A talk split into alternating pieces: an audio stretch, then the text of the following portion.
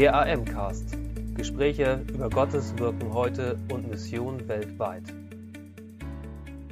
Einen wunderschönen guten Morgen, liebe Missionsbegeisterten.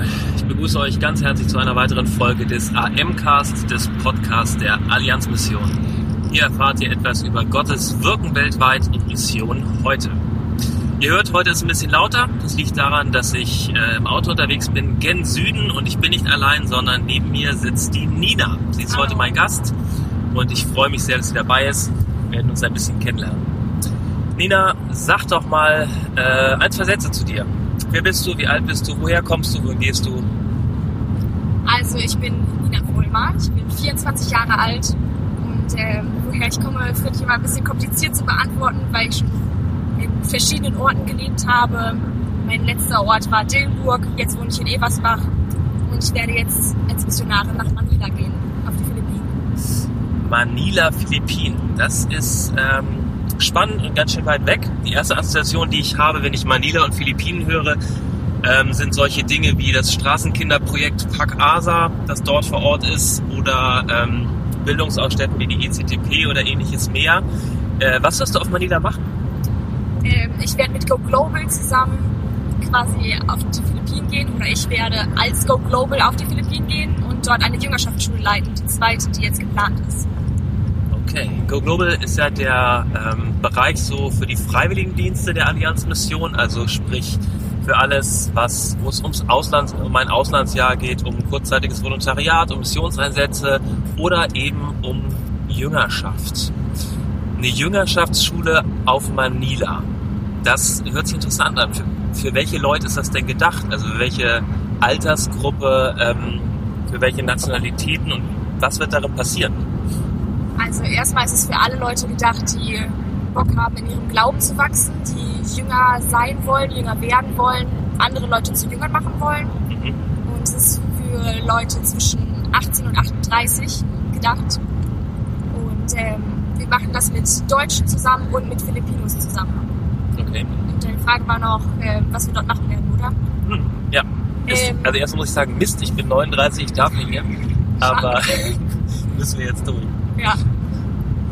Also wir werden sehr viele theoretische Sessions machen über das Thema Jüngerschaft, über das Thema Mission und werden dann auch in die Praxis gehen und in die Slums gehen und Menschen dort vor Ort helfen und ähm, genau mit den Leuten dort in, in Kontakt kommen und ganz praktisch auch Gott neu erleben, Gott neu entdecken. Das ist so das grobe Ganze von der Jüngerschaftsschule. Okay.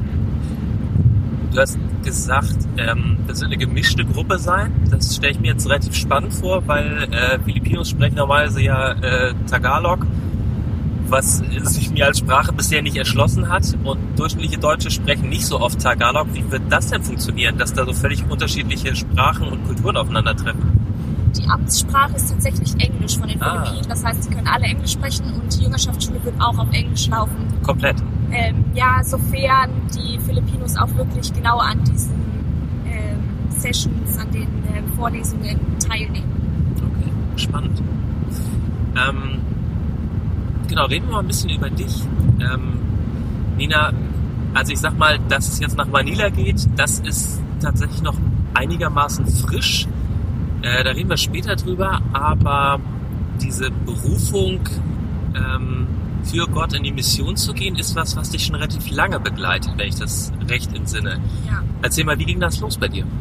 Also ich kann mich nicht an einen genauen Zeitpunkt erinnern, wann das genau war, aber ich weiß, dass ich gerade frisch in der Grundschule war.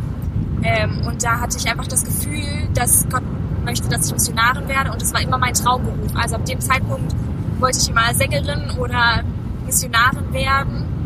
Und ähm, für mich war das irgendwie vollkommen klar. Und jedes Mal, wenn irgendwelche Missionsgesellschaften vorbeigekommen sind in die Gemeinde, dann hat mein Herz so sehr geschlagen, dass ich einfach das Gefühl hatte, Gott möchte, dass ich in die Mission gehe. Und damals wollte ich eigentlich schon alle meine Sachen packen und dachte, ich gehe jetzt mit. Ähm, mit, keine Ahnung, acht Jahren ist mir auch klar gewesen, dass das nicht ganz so sinnvoll ist und dass man erstmal eine Ausbildung haben muss. Und ähm, ohne Familie mit acht ist auch schwierig. Mhm. Aber ja, für mich war das da schon völlig klar, dass ich als Missionarin irgendwann mal weggehen werde. Wow. Ich finde äh, diesen Moment, wo Gott ins Leben von Menschen reinspricht, ist was, was mich total fasziniert immer wieder. Ja. Kannst du versuchen, versuch mal zu beschreiben, wie genau hat Gott das gemacht? Also wie hast du sein, sein Reden wahrgenommen als Kind?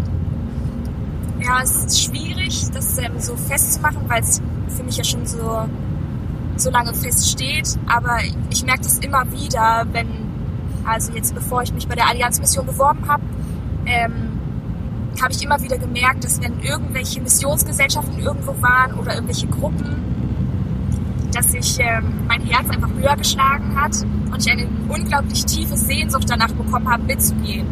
Okay. Ich erinnere mich auch immer noch an Itempa zum Beispiel.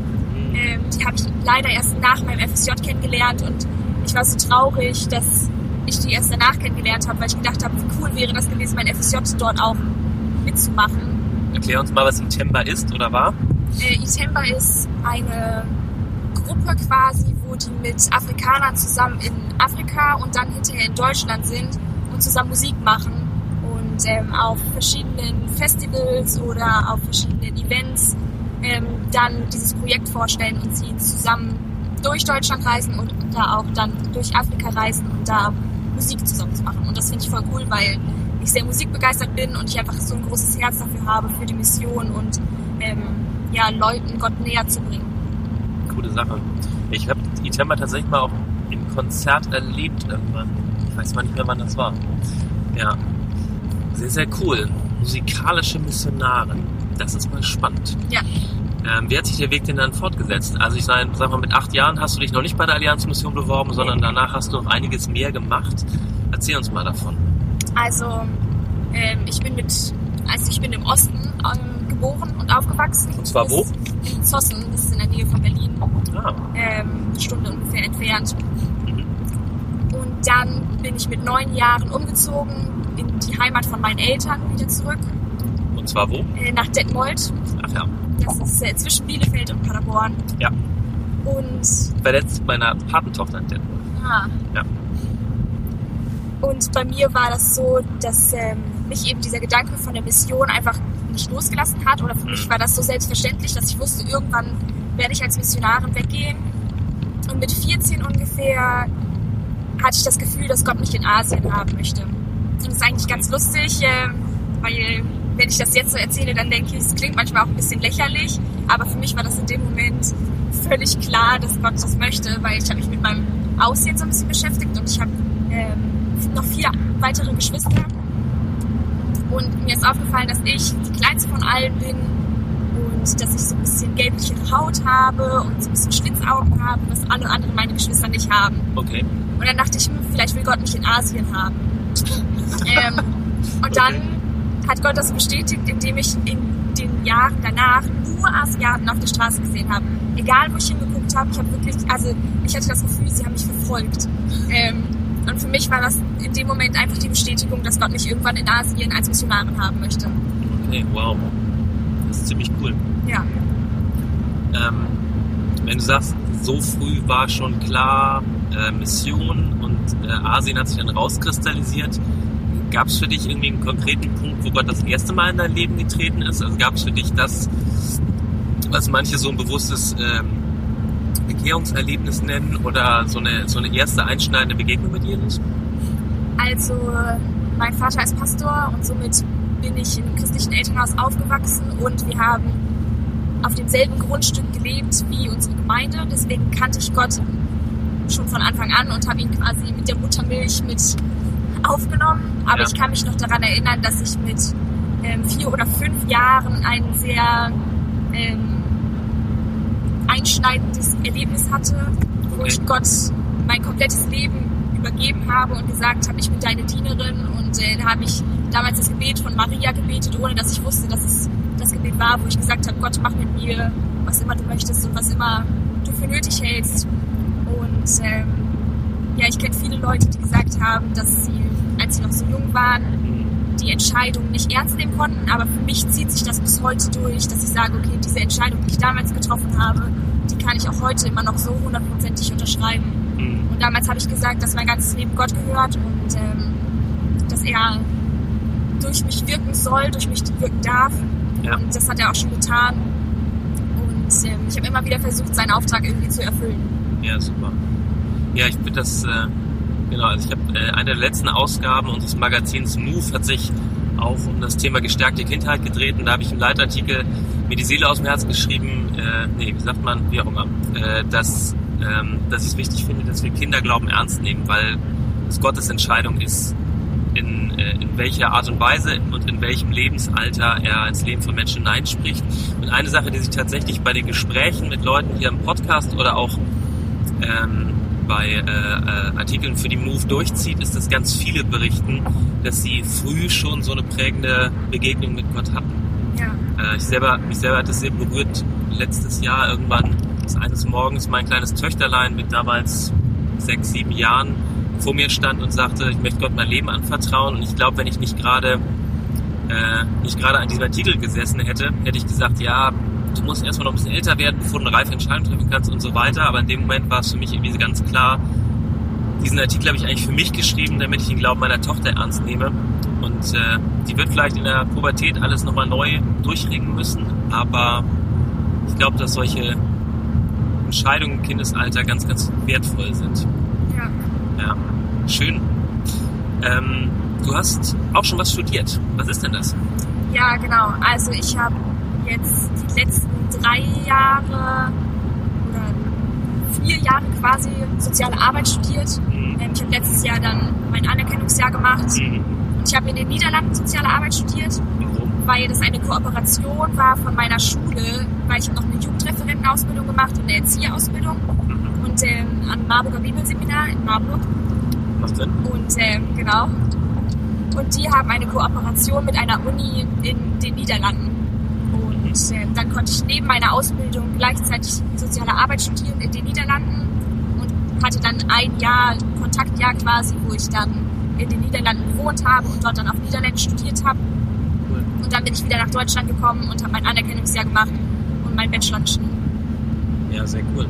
Genau. Und das war alles auch schon fokussiert auf Missionarwerden Asien und so? Oder das war einfach das, wo du sagst, das macht momentan Sinn für mich? Ähm, also ich, ich wusste ja schon immer, ich will Missionarin werden, aber für mich war auch immer klar, ich möchte was machen, wo ich meinen Glauben mit ähm, Menschen irgendwie verknüpfen kann. Also ich war immer schon sehr menschenorientiert und ich wollte irgendwie das Soziale mit ähm, dem Theologischen verknüpfen. Und ich glaube, ich habe diese Schule nicht gemacht im Blick auf Mission, weil ich immer wusste, dass Gott irgendwann mich in die Mission berufen wird. Und mir war damals nicht bewusst, dass es jetzt so, so früh passiert. Ich dachte, dass es noch ein bisschen länger dauert, dass ich vielleicht heirate, vielleicht ein, zwei Kinder schon habe und dass ich dann irgendwann in die Mission gehe. Mhm. Ähm, deswegen habe ich das eigentlich eher gemacht, weil ich dachte, dass ich jetzt erstmal ein paar Jahre als Jugendreferentin irgendwo arbeiten werde. Ähm, genau. Ja. Und dann kam es anders. Jetzt Genau. bist du 24 Genau. und wirst als Single auf die Philippinen ausreisen. Ja. Ähm, es gibt, also wenn ich, wenn ich das, äh, wenn ich das durchdenke, dann gibt es diesen Moment, wo ich denke, dir ist des Wahnsinns fette Beute, das wird eine krasse Herausforderung. Also so cool es auch ist, aber Ja. ich sag mal, von dem, was ich mitbekommen habe, du warst inzwischen ja auch selber schon mal auf den Philippinen, Nee, war ich noch nicht. aber was noch nicht. Ah, war ich noch nicht. siehst okay, es wird das wird tatsächlich die erste Begegnung sein. Das Ja. ist sehr spannend, weil das ist kulturell schon echt anders. Ähm, genau, sprachlich haben wir darüber gesprochen, auch was äh, Sozialstrukturen angeht und so weiter. Ähm, kannst du uns ein bisschen reinnehmen, was, was macht Filipinos aus, soweit du das weißt? Was, was ist anders als hier in Deutschland?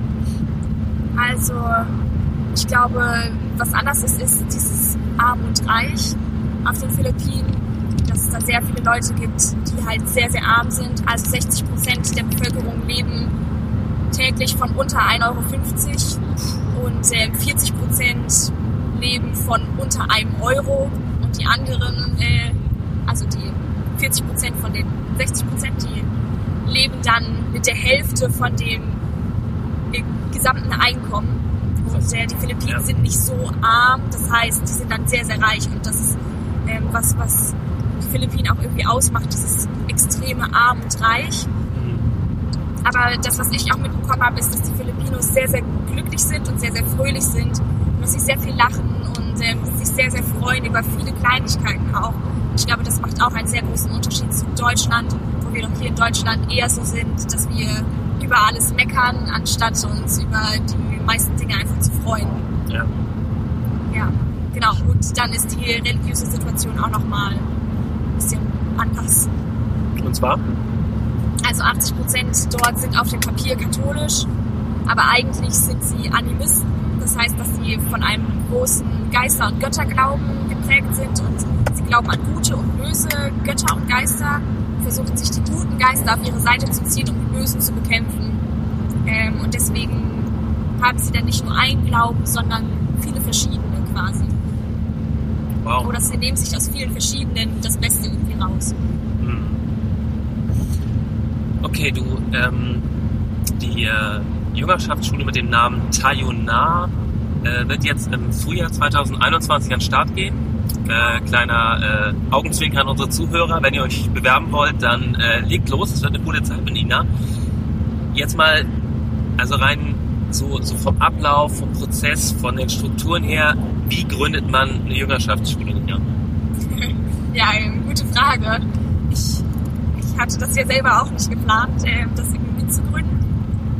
Ich kann das auch gar nicht so, so richtig festmachen, wie gründet man eine Jüngerschaftsschule, weil ich in die Planung mit reingenommen wurde. Aber die, also viel Planung ist schon geschehen und ich komme erstmal jetzt gerade dazu. Mhm. Ähm, deswegen finde ich das gerade irgendwie ein bisschen schwierig zu sagen, wie gründet man eine Jüngerschaftsschule. Ich glaube mit, mit Gott auf jeden Fall, dass man mit Gott in stetiger Verbindung ist und im stetigen Austausch ist und schaut, was ist der Plan von Gott Mhm. für den Ort, den, also an dem man geht und für die Leute, die man mitnimmt. Genau, du hast, hast damit angeschnitten, dass du nicht allein sein wirst, sondern ihr seid ein ganzes Team. Genau. Äh, erzähl doch mal, wer in deinem Team ist und erzähl auch schon mal, was bis jetzt schon so gelaufen ist in Vorbereitung. Ja, also ich leite die Jüngerschaftsschule mit der Familie Pietschmann zusammen, mit Simon und Jodel. Ist auch ziemlich cool, weil Jodel ist Philippiner. Ah. Dadurch haben wir diese philippinische Seite auch auf jeden Fall mit drin. Mhm. Simon ist Deutscher. Ähm, genau. Und wir warten noch darauf, auf einen Pastor von den Philippinen, ob der auch mit dem Leit also mit in das Leitungsteam mit einsteigt. Sehr das cool. steht aber noch ne- jetzt in diesem Moment noch nicht hundertprozentig fest. Ja. Ähm, aber da sind wir im Austausch. Und dann ist die Wiebke und die Elena ist mit dabei und die Anke. Alles klar. Auch Genau. alles drei Missionarinnen der Allianz-Mission, Genau. ähm, die in anderen Kontexten dort arbeiten. Das ist ein spannendes Team. Was passiert denn da inhaltlich so ungefähr? Habt ihr da schon konkrete Vorstellungen von? Ja, wir, da sind wir gerade im Moment im Austausch darüber, wie wir das konkret planen wollen. Aber es geht sehr stark um Persönlichkeitsentwicklung, über Mission, über Jüngerschaft. Wie lebe ich Jüngerschaft ganz praktisch? Wie ähm, hat Jesus mit seinen Jüngern Jüngerschaft gelebt? Mhm. Ähm, das sind so die großen Themen und ich denke, dass wir auch sehr stark auf dieses Armut, Reichtum, Armut und Reichtum eingehen werden und auf diese Dinge, die halt auf den Philippinen anders sind als in Deutschland. Ja. Spannend. Das heißt auch, dass die zweite Jüngerschaftsschule, die wir mit Go Global gegründet haben, nochmal einen ganz anderen Schwerpunkt haben wird als die erste. Die erste Jüngerschaftsschule Cambio haben wir auf Gran Canaria gegründet. Dort ist so äh, Schwerpunkt ähm, Nachfolge und die persönliche Berufung zu finden. Ihr werdet da mit einem Fokus auf Mission, auf ähm, Gerechtigkeit tatsächlich noch einen anderen Schwerpunkt setzen und natürlich auch einen völlig anderen kulturellen Kontext haben. Genau. Ähm, laufen wird das Ding, wenn ich wenn ich es richtig entsinne, jeweils für ein halbes Jahr und ihr werdet, äh, wie groß, wie viel jünger werdet ihr jeweils pro Durchgang dabei haben? Äh, nee, es sind tatsächlich nur vier Monate, Ah, okay. ähm, die wir das machen. Das heißt, wenn irgendjemand mal ein Semester Pause machen möchte, könnt ihr auch gut zu uns dann kommen. Ja, super. Und ähm, dann haben wir gesagt, dass wir zwischen acht bis zwölf Leute mit auf die Philippinen nehmen. Und das dann sind da gemischt Deutsche und Filipinos. Ähm, Ach so, in den nee. Seminaren Ah, sind sie gemischt, aber wir leben nicht mit den Philippinen zusammen, weil ähm, der, also erstens könnten sich die Philippinen das nicht leisten, mit dem Haus Mhm. wohnen zu können und zweitens ist es auch so, dass ähm, die Philippinen in einem ganz anderen Lebensumfeld wohnen.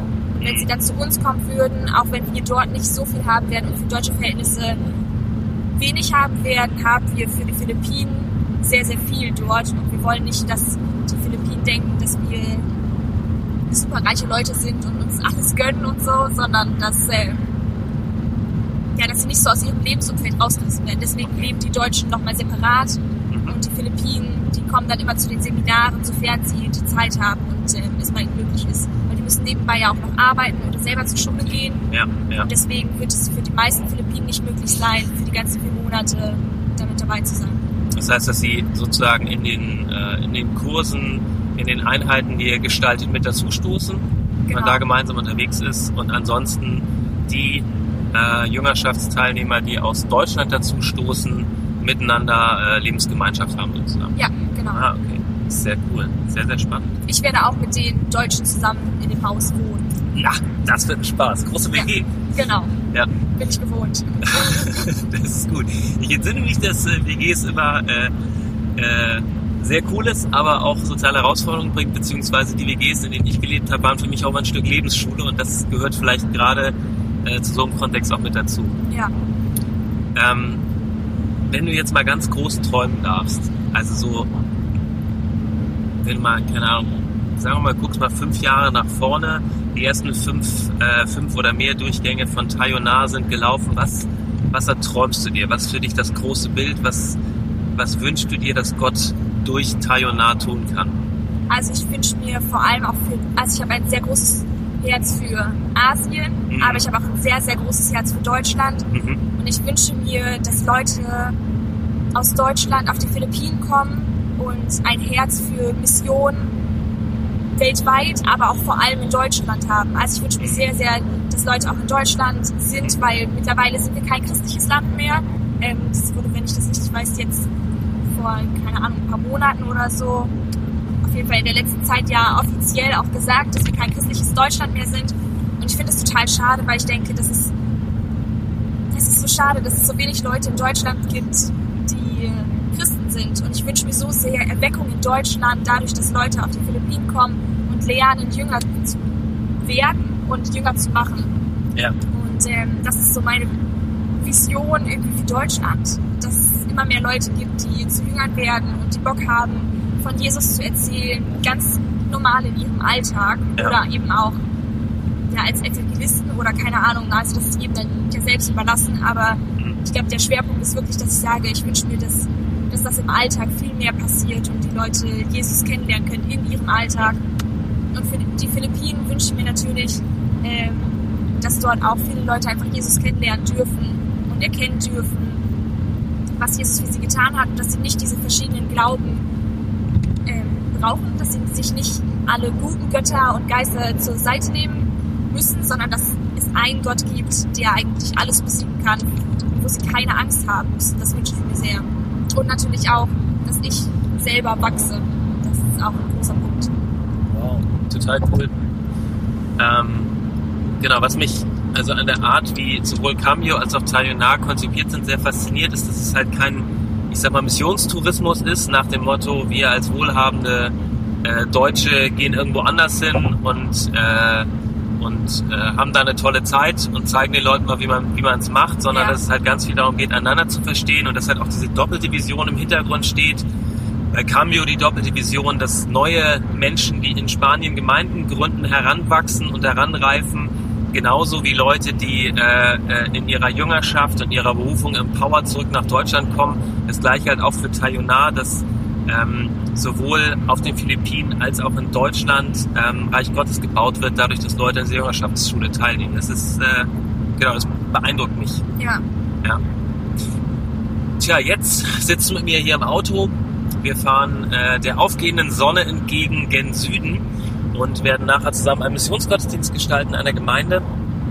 Ähm, Ausreise ist ähm, Anfang des Jahres für dich angesetzt. Was, ähm, was läuft bis dahin? Was machst du momentan? Also jetzt gerade bin ich in dem Shorty-Programm auch noch mit eingespannt, dadurch, dass die ja auch alle nicht ausreisen dürfen. Ja. Sind die in Eversbach gestrandet und machen dort ihr Programm und die sind jetzt diese Woche gekommen. Und da bin ich mit integriert, wenn die in Eversbach sind. Und ansonsten ist es sehr viel Vorbereitungszeit, Unterstützerkreisaufbau. Das ist, ähm, glaube ich, so das größte Thema irgendwie. Und dann jetzt schon Seminare vorbereiten, mein Team kennenlernen ähm, und die also die Jüngerschaftsschule irgendwie so aufzubauen, dass wir eine Struktur haben und dass wir wissen, welche Themen wir haben. Ja. Und auch ganz praktisch, dass ich mich darauf vorbereite, Missionarin zu werden, Missionarin zu sein. Ähm, ich beschäftige mich auch noch mal so ein bisschen mit meiner Persönlichkeit, mit den Dingen, was brauche ich, ähm, was äh, kann ich zum Beispiel gar nicht und ähm, was kann ich gar nicht ab, weil ich ja in eine sehr extreme Situation kommen werde, weil Manila ist ja die viertgrößte Stadt der Welt. Juhu! Und ähm, genau, ich finde das schon sehr, sehr herausfordernd, mit 20 Millionen oder mit über 20 Millionen Leuten dort zu leben. Ja. Ähm, Ist da, doch, ist da doch ein gewisser Kontrast zu Eversbach.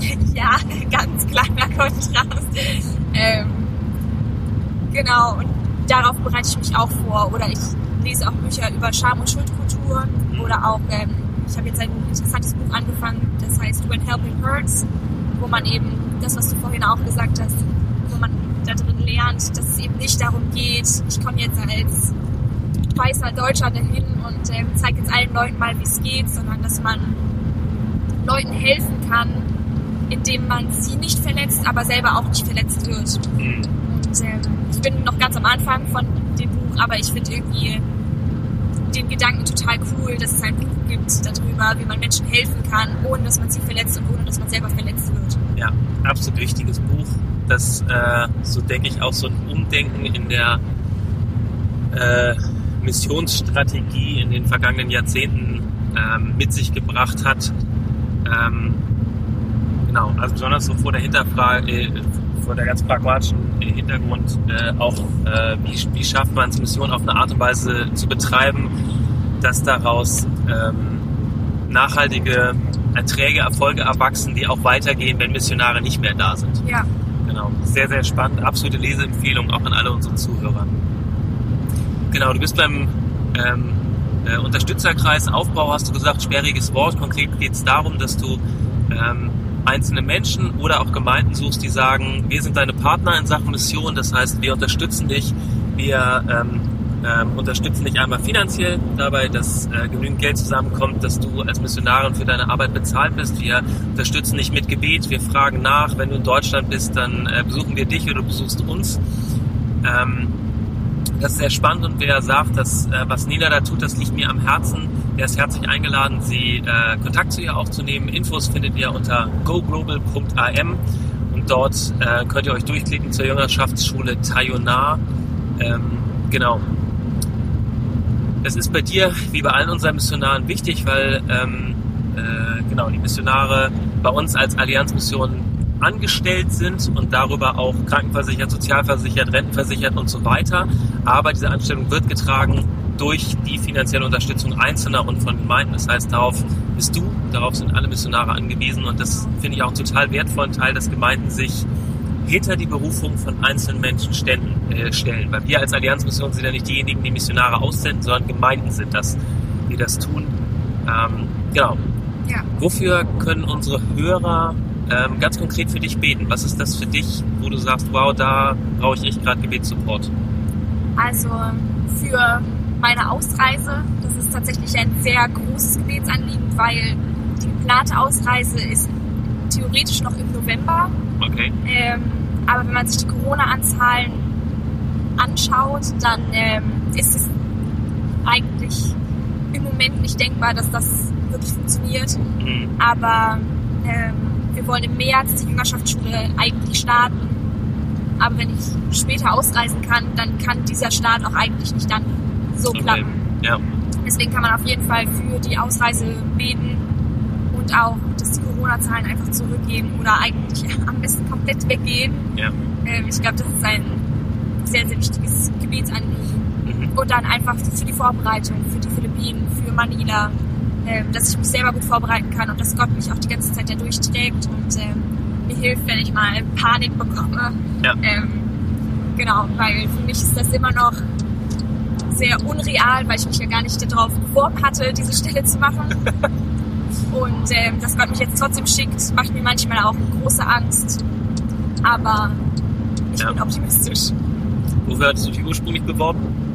Eigentlich wollte ich nur für ein Jahr ähm, als Leitung der Europatour.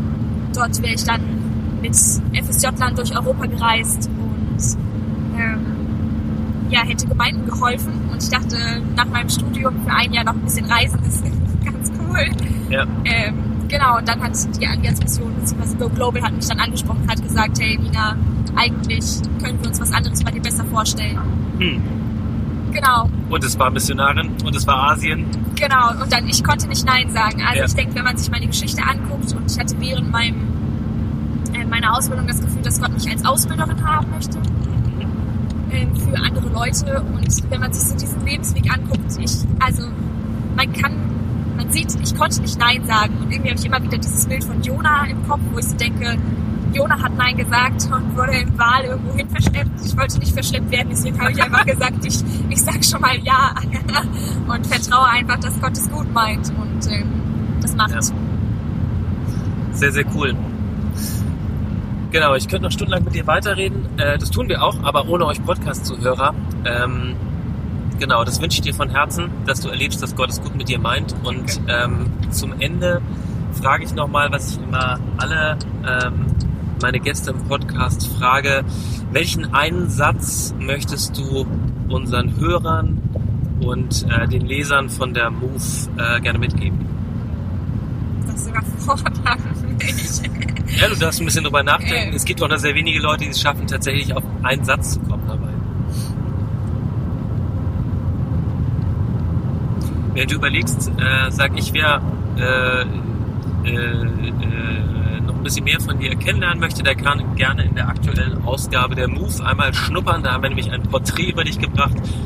Und äh, Evelyn Clement, die bei uns für Social Media verantwortlich ist und äh, in der Redaktion der Move auch mit am Start ist, hat ein, ähm, ja, ein ganz tolles Porträt über dich verfasst. Also da kann man ein bisschen weiter schnuppern. Und jetzt bist du dran. Ja. Welchen einen Satz gibst du unseren Hörern mit? Gott ist gut, Komma, und er hat mehr mit dir vor, als du vielleicht denkst. Wow. Halleluja und sehr, sehr cool. Ich danke dir, Nina, dass du äh, hier beim Podcast dabei warst. Wir fahren mal weiter und euch, liebe Zuhörer, wünsche ich einen fett gesegneten Tag und freue mich, wenn wir uns wieder hören im IMcast. Danke für Ihr Interesse und dass Sie so Teil von Gottes weltweiter Mission sind.